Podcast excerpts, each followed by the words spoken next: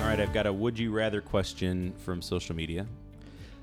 Okay, would I rather this or rather that? Is Yes. that the question? That's a would you. a would- Please go ahead. I am eager to hear. Now, this one doesn't 100% pertain to you as a priest, but in the you can do the concept of it. Okay, now Okay. you're really okay. That's the setup. Okay. Let, let us go. Would you rather go into the past and meet your ancestors, Or or if you had them, go into the future and meet your great great grandchildren? okay, I see why you said it doesn't really apply to me because I'm not going to have great great grandchildren. Correct. You do have ancestors, though. You came I do from have somewhere. ancestors.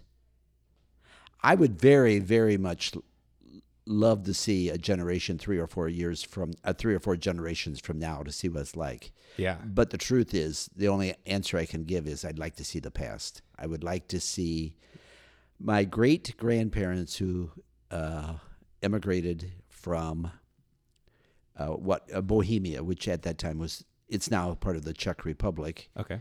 They were Germans living in a village in Bohemia, Uh, so uh, you know they were sort of already displaced people. I don't know how they got that to that town Yeah. uh, but I would love. They were the ones who got married, and on their honeymoon they came to America and never went back. They they saw it was so good they wanted to. so stay. you are still on your honeymoon, right? You never went back. no still for the rest of my life. Yeah. So, our friends on Facebook, our followers of the church on Facebook, overwhelmingly voted they would go to the future to see their great great grandchildren. Well, I understand.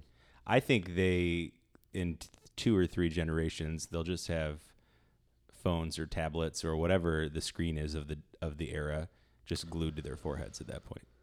Sure, you could you could have uh, or you could do the thing with uh, Mary Baker Eddy, d- where they apparently put a phone in her casket so that she could call back after her death. You- really? You, know who Mary Baker Eddy was? I don't. oh, No. well, education time. do we have enough time? uh, she was the foundress of uh, Christian Science. Oh. See? That was okay, that was short. That was Oh. That was a concise. short answer. Hello, everybody. Welcome.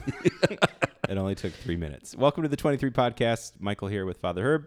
It's a hot week in July. Are you staying cool? I am doing fine. I'm doing very well. Yeah. Uh, last night I went outside. Uh, there was a baseball game, and I watched a little bit of it from my patio. Yeah. But uh, then I went inside and came back out just as a breeze came up. Yeah, and the there game wasn't the game much had last ended, and a little breeze came up. and It was very pleasant. I was waiting for the breeze last night. I eventually lost hope and just went inside. Yeah. Well, uh, okay. What's going on i- in the middle of summer? Well, we're still doing the summer mini retreats. Two down, four to go. Four to go, and I'm looking forward to next week. With, well, yeah, the week coming with Sister Anne Mary. Yep. Sister Anne Mary's going to be doing next week is called Sifting for Truth. I saw that. We're going on an archaeological dig, not for dinosaurs, for truth. For truth, I have no idea. I don't know. how deep do you have to dig? uh, archaeological digs do it by layers, so the question is how many layers down. That's- oh, see, that's deep. This is not. It's not my. this is retreat. profound. Oh, I- Okay, are we ready to talk about scripture this week? I don't think because we- I have a loaded question to start with. all right, let's go. thinking back when you were in preschool, kindergarten, grade school, Yeah.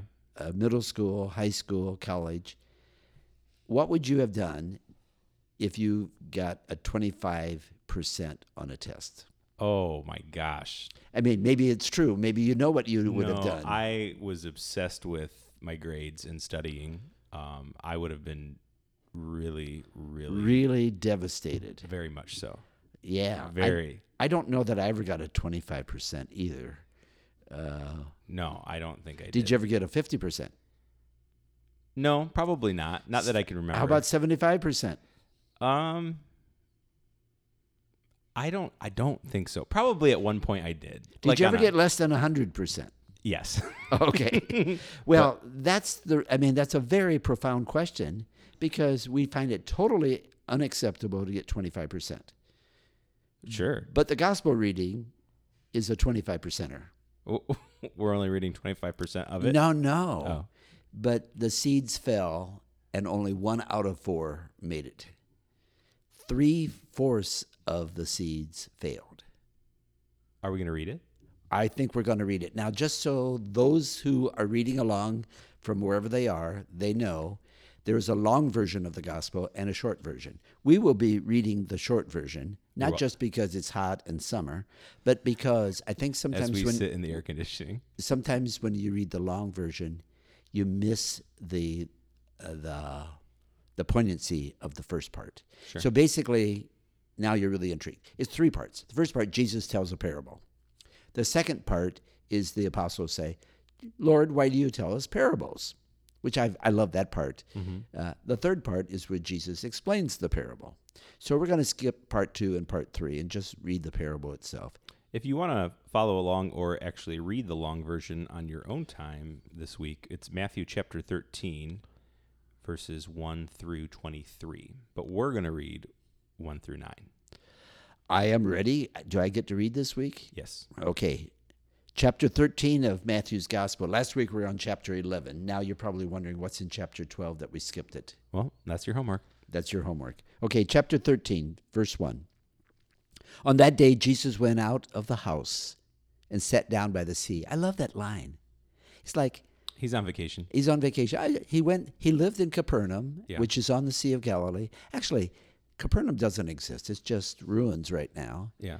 Uh, But it was ideal place. I wonder what went wrong. We could modernize this like Jesus was at his Airbnb take, taking in the oceanfront view. Okay, so he sat down by the sea.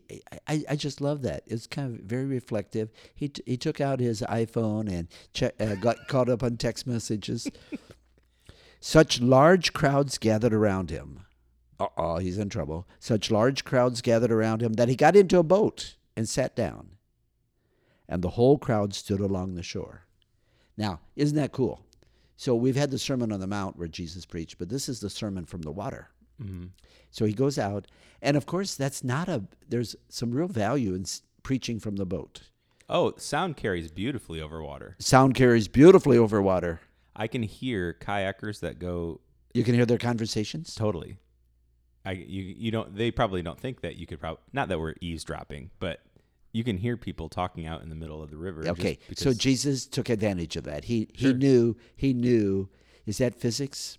Yeah, he knew physics. sure, Okay, so he sat there. But the other reason he's he went out in the boat is people wouldn't crowd around him. he needed his personal space. There, yeah, it was he was more than six feet out. sure, more than six feet. So, and they gathered along the shore. And the whole crowd stood along the shore. And he spoke to them at length in parables. I, I do want to talk about the value of a parable, but it's saying, this is the parable. A sower went out to sow, and as he sowed, some seed fell on the path, and birds came and ate it up. You can, you can do the sound effects. Is that what birds sound like? Today, Okay. Uh, some seed fell on rocky ground where it had little soil. It sprang up at once because the soil was not deep, and when the sun rose, it was scorched and it withered for lack of roots. that sounds like thunder. Some yeah, that was thunder. How do you su- scorch? scorched? I'm so sorry, everyone. Yeah. Some seed fell on rocky ground where it had little soil. Okay, I said that. Uh, some seed fell among thorns, and the thorns grew up and choked it. Choke, choke, choke. God, I can't breathe. This is awful. Yeah. And some seed fell on rich soil and produced fruit a hundred, or sixty, or thirtyfold. Whoever has ears ought to hear. Now, that, isn't that beautiful? Mm-hmm. Ears of corn. No, human ears. You ought to hear. But you know, have you? Uh, we just uh, combined the wheat in the area around here. Have you ever gone out just before harvest and looked at a grain, uh, a, a stalk of wheat? I have not. you'd be in for a surprise. Nowadays, a stalk grows and it produces. I think I once counted like 120 grains of wheat in one stalk. I remember you saying that. Yeah, which is it's very hard to count them because you, you have to go around. Now, did I count this one already, or did I count that one? Sure. Uh, but it, it- so you don't plant a seed and produce a seed. You plant a se- seed and produce a bunch Sure. a whole lot. Now, I said 25%. So 25% failed because it was on the path. Mm-hmm.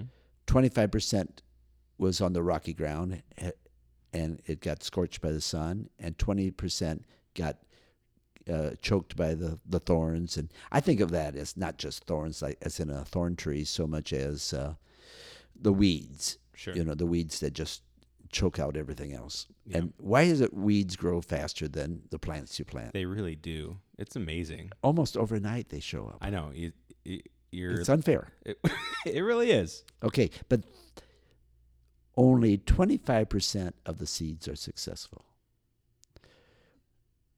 Is, think about that. So Jesus is, tells the story, and he's basically saying good stuff is planted, a lot of it will not go anywhere. Mm-hmm. So I think normally the reader or the listener thinks, What am I? Am I the path? Am I so superficial I'm like rocky soil? Do I have all the distractions of the world that I'm I'm choking out the good news? Or am I fertile soil? Or should we be the sower? We could be the sower or we could be the seed. So there's a lot of images. And that is what I want to talk about with parables. Jesus was many things. I mean, he was the Savior, the Redeemer, uh, the total expression of love. He instituted the Eucharist. He, he worked miracles. He preached the kingdom. But what I love about it was he was just an incredible storyteller because his parables uh, they are dynamic and i mean the word dynamic in the sense that there's an an action going on Well, even think of the sense that his parables have become everyday lingo. Like, oh, that guy was such a good Samaritan, or oh, here comes the prodigal son, or whatever it may be. is that what they say about you that oh, one of the two you can pick which one uh, but they you know it's become part of everyday conversation because the stories are a so well known uh, but b also very relatable well i i love the fact that his parables are not uh, fables you know fables you might have the the dogs talk or the the wind talking to the sun like in aesop's fables no these are not made up and a lot of people believe that there was a basis for many of the stories he told. You know, even the story of the Good Samaritan, that yeah everybody knew that road was dangerous yeah and that people could be uh, robbed along that road. sure So, in fact, to this day, the, ro- the road is still pretty much isolated. hmm I, I got robbed on that. did you I did. but you lived to talk about it Well, we were in our tour bus, and you're out there in the middle of nowhere, and we had just read the story aloud. And just as we're reading the story, this pickup truck comes around in front and cuts us off, and our driver pulled the bus off to the side, and two or three men get onto the bus, and they're little, pretty scruffy-looking characters. Yeah. I think by design. And it turned out the whole thing was a setup. uh, they, our guide was a Palestinian. There are a lot of Palestinian Christians. Well, not so many, but there are a, s- a sizable enough. yeah And our, he was a Palestinian, which is Arabic blood. And they wear they wear their they wear their kofias. That's the headdress that you see with the band around the Okay. forehead. So these guys came on the bus, and they sold us kofias. the, And that's what it I- was a marketing ploy Yeah, I and that's what I call the robbery. I mean, I think it was two dollars to get one, and I still have it, and Do you I've really? ne- I've never worn it. i'd like to see it sometime I will. so I'll show it um, to you. Did, but before you realized what was going on was your heart racing Not at all. No, I I just co- I thought I'm blending in with the crowd. We've got a guide. We've got a bus driver. Let go and I- let God. I I think some part of me told me that the whole thing was just for fun. it just seemed like it it really was. It was to- extremely harmless, but helping us experience what the road was. too uh, the timing was too perfect Yeah. But anyway, so so these stories, these parables. The other thing that Jesus did, besides what may have actually happened, uh, was he picked up on things that people knew about. How many parables are about seeds and planting? Because it was an agrarian country, people planted seeds. Uh, yeah Um, you know, nowadays we don't really scatter seeds. No. I was, as you said that, I was thinking, what in our 21st century, whether, I mean, here in the United States or somewhere else in the developed world, what would be the images that Jesus would choose to use today to try to get the point across to us? Yeah. I think of the line from Shawshank Redemption when the prisoner is trying to talk to the uh, warden about something that needs to be done. And he says, Don't be so obtuse. And the warden just doesn't deal with that at all. And he, he puts him in the solitary, in the box, in the solitary confinement for two weeks where it's dark and they bring a little bit of food and that's it. But, and then afterwards, the warden says, Now we'll see who's obtuse. Uh, But the the whole idea, I think sometimes that's being like on rocks, where we're just sort of closed. We're not willing to listen. Uh, I think the instead of the the thorns, we would talk about many other distractions, and there are so many distractions. I, I don't know how people can focus on things these days.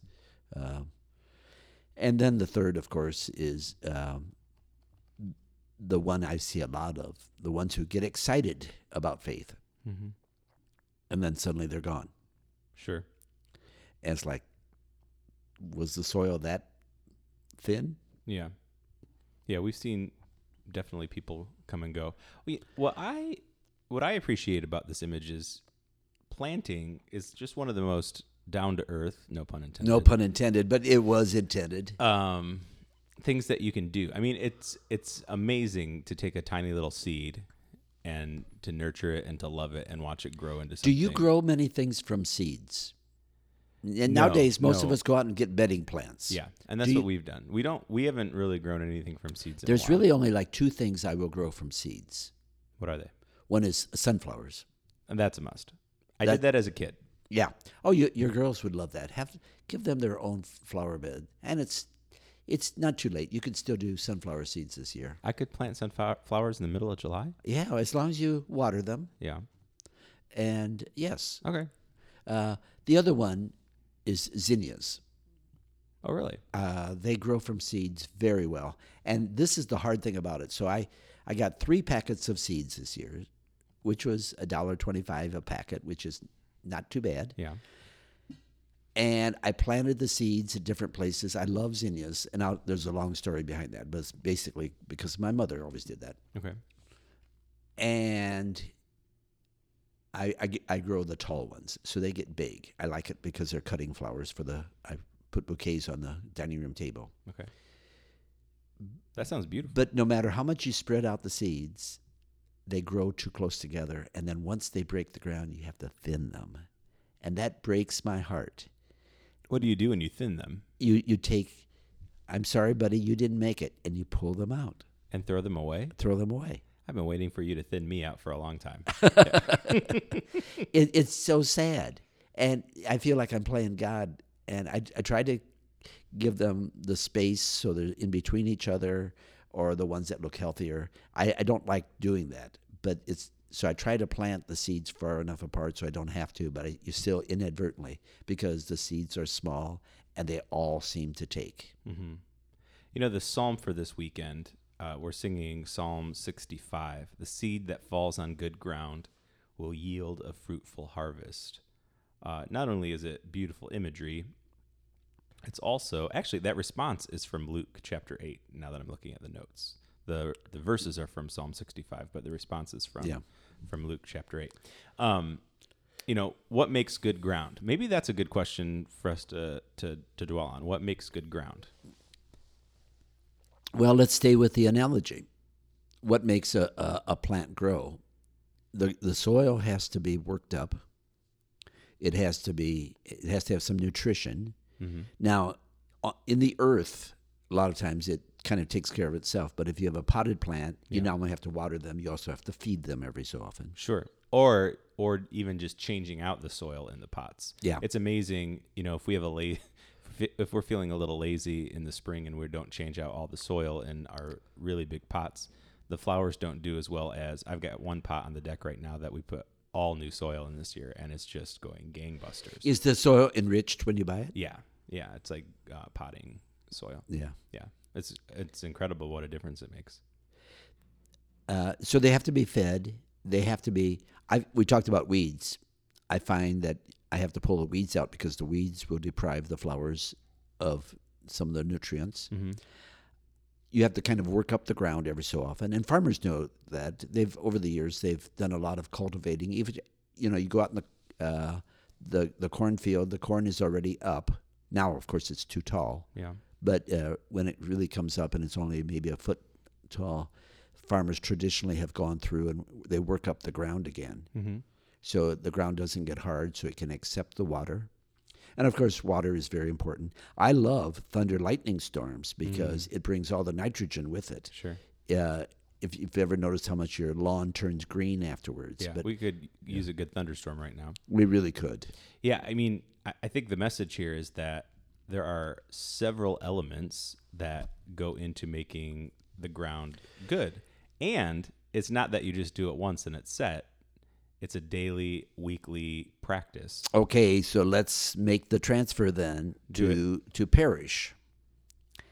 We have people coming, people who are parish, people who are church. How many times have I said that? People are church is people, At least once or twice. but the church as people needs to be the fertile soil to help the seed grow in themselves and in each other. Yeah. We need each other. So how do we do it? Well, we have to feed each other. We have to feed the ground. Uh, you can't just come Christmas and Easter. Or I remember talking to somebody who said, "I I think just going to church Christmas and Easter is hypocritical, so now I don't go at all."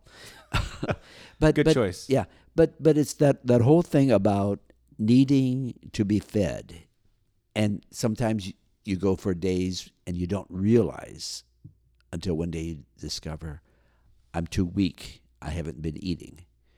And uh, I think that happens faith wise. Sure. You have to feed the faith.